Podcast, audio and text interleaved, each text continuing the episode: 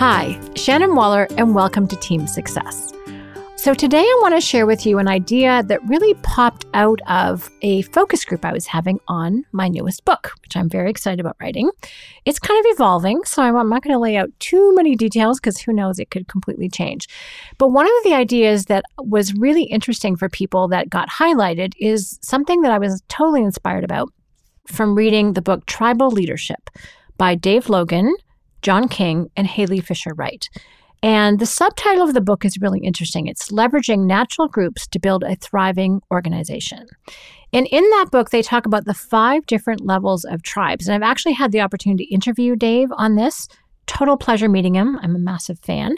And he wrote this a little while ago, and I actually have an author interview with him. So you can look that up on Team Success as well. He just laid it out brilliantly. So there are five stages of tribes. Again, I'm not going to go into all of them.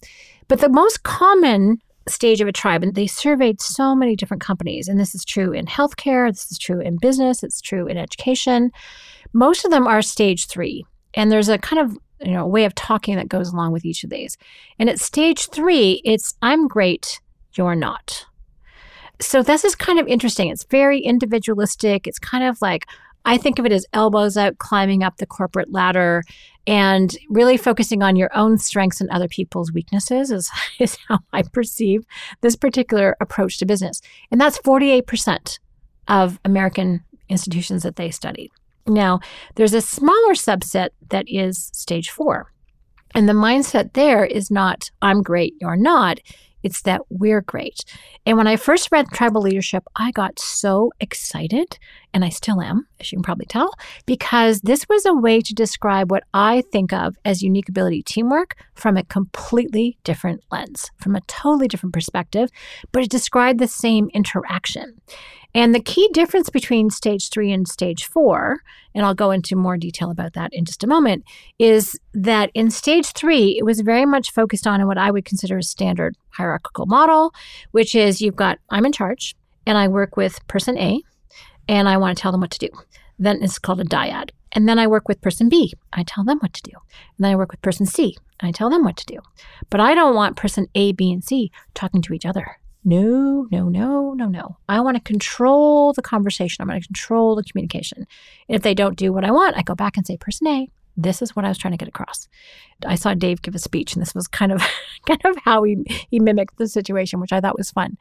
So that's kind of how most things worked. If you've gone through any kind of regular corporate structure, this might feel fairly familiar. You're very oriented on the person telling you what to do or what their expectations are, etc. There's always some one key person you report to, and you really treasure that relationship with that person. You pray that it's good because that determines your future in the organization. The relationship with the other people, hmm, hopefully good, maybe not but it's not as big a factor. And that's my interpretation. So when you get to stage four, and there are five, by the way, but five is really hard to stay at. So again, I'll go into more detail in just a moment.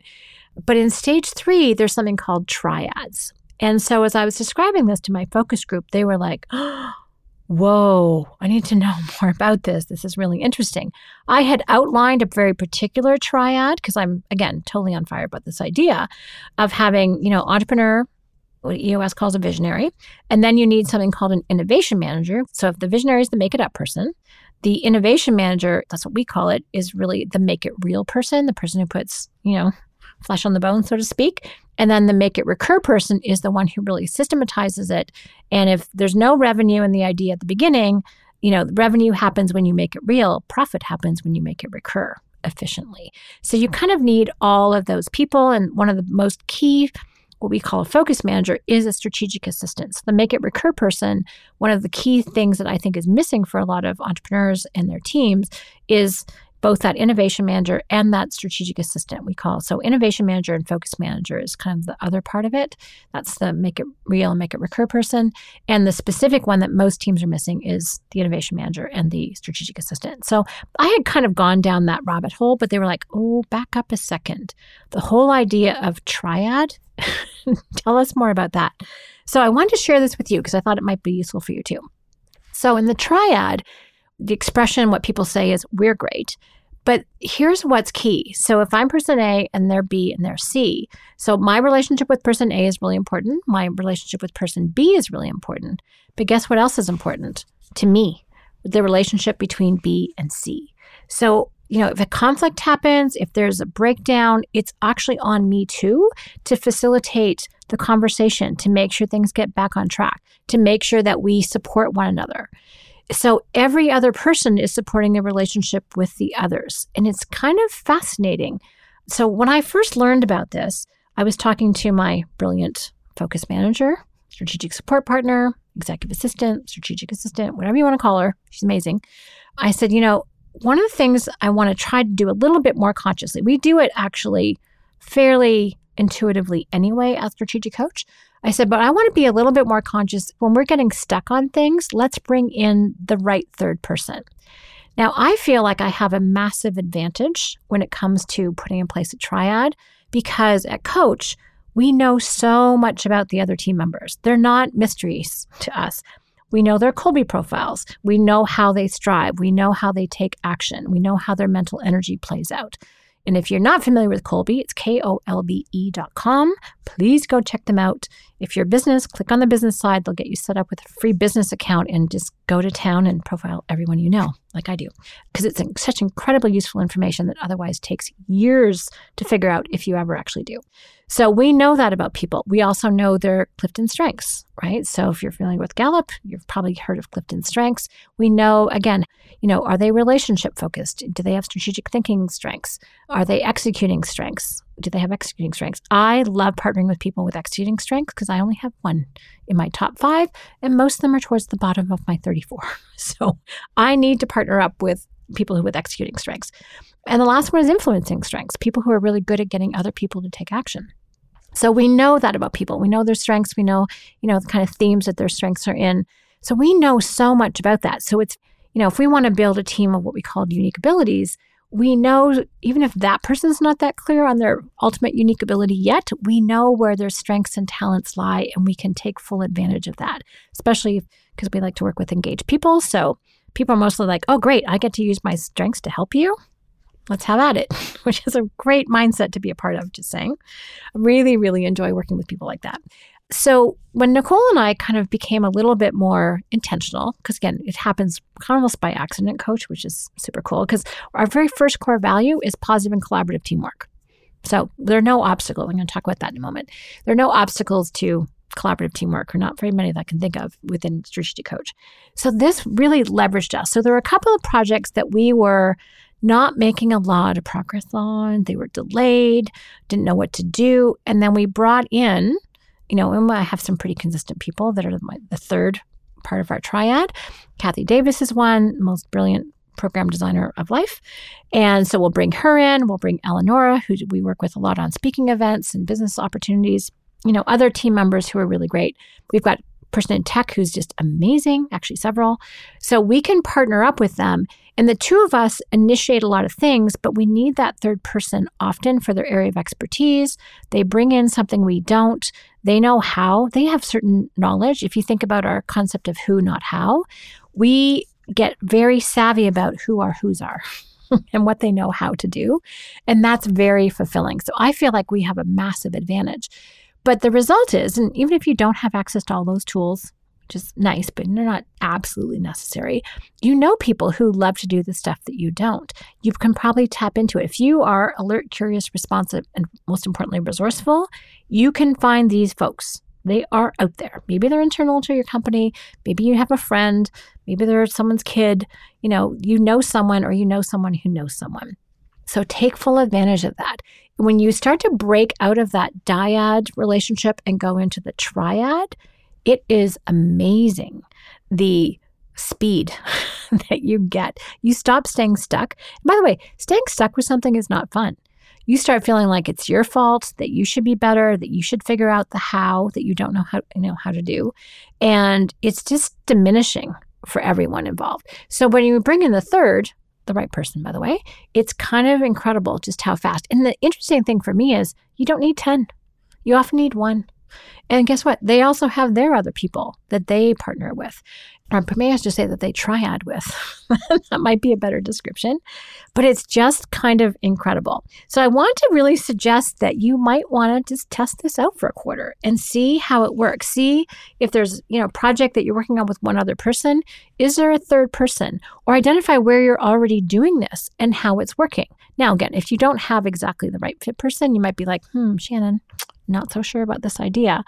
But I know you've had experiences in your past where you have had the right third person and it just worked. And I'm all about that. I'm all about team success and how can we do things faster, easier, cheaper with a better result.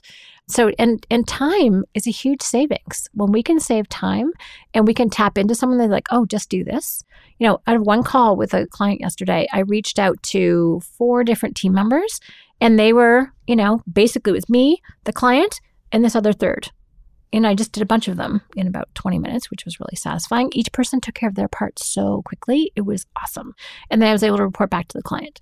So you can actually include clients in this. You can include strategic partners. You can include your vendors.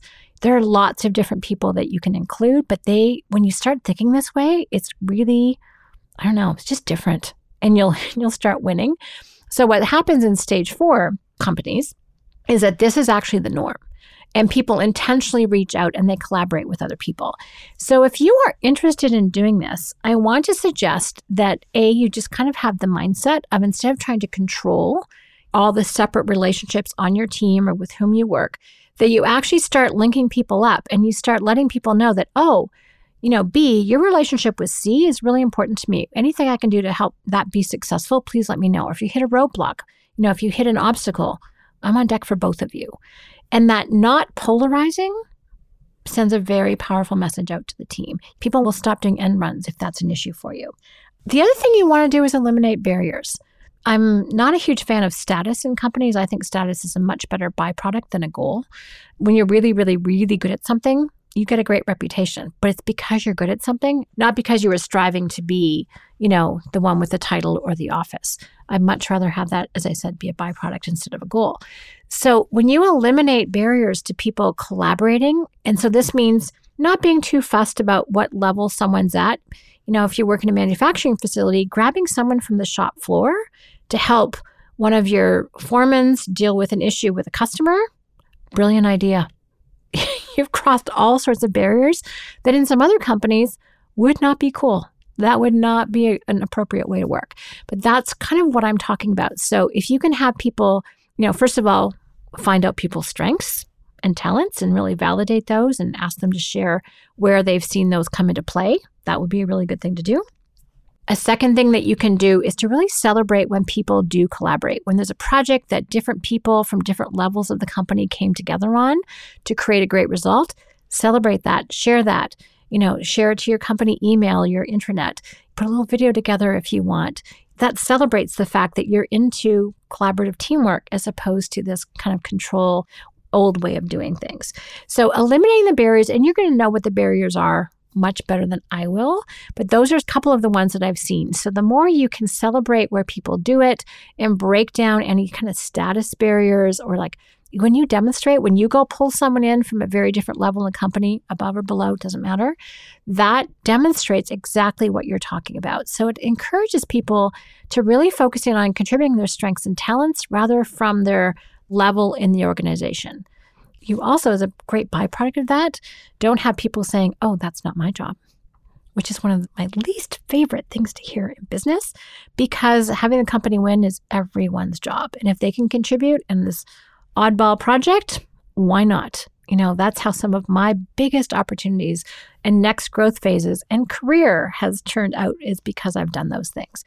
So when you can, again, have this kind of strengths based focus for people and you put them into play in triads, you will find yourself at stage four. And I haven't even told you the best reason for being at stage four because these companies are way more profitable and way more productive than stage three companies which is my experience of unique ability teamwork. When you have people doing what they're best at in collaboration with one another, they run circles around traditional businesses. So if you want to be in that 24% of organizations that, you know, beat out the 48%, I want to strongly recommend that you Try out Triads, learn more. By all means, read Tribal Leadership, fabulous book. Listen to my author interview with Dave Logan. And most importantly, just try it today. You know, if you're working with someone, you get stuck, call in a third person and just see if it doesn't, in fact, accelerate your teamwork and your results. And then please let me know. I'd love to hear the stories. All right. Any other questions you have, please let me know at questions at strategiccoach.com. I hope you had fun employing the idea of triads. As always, here's to your team success.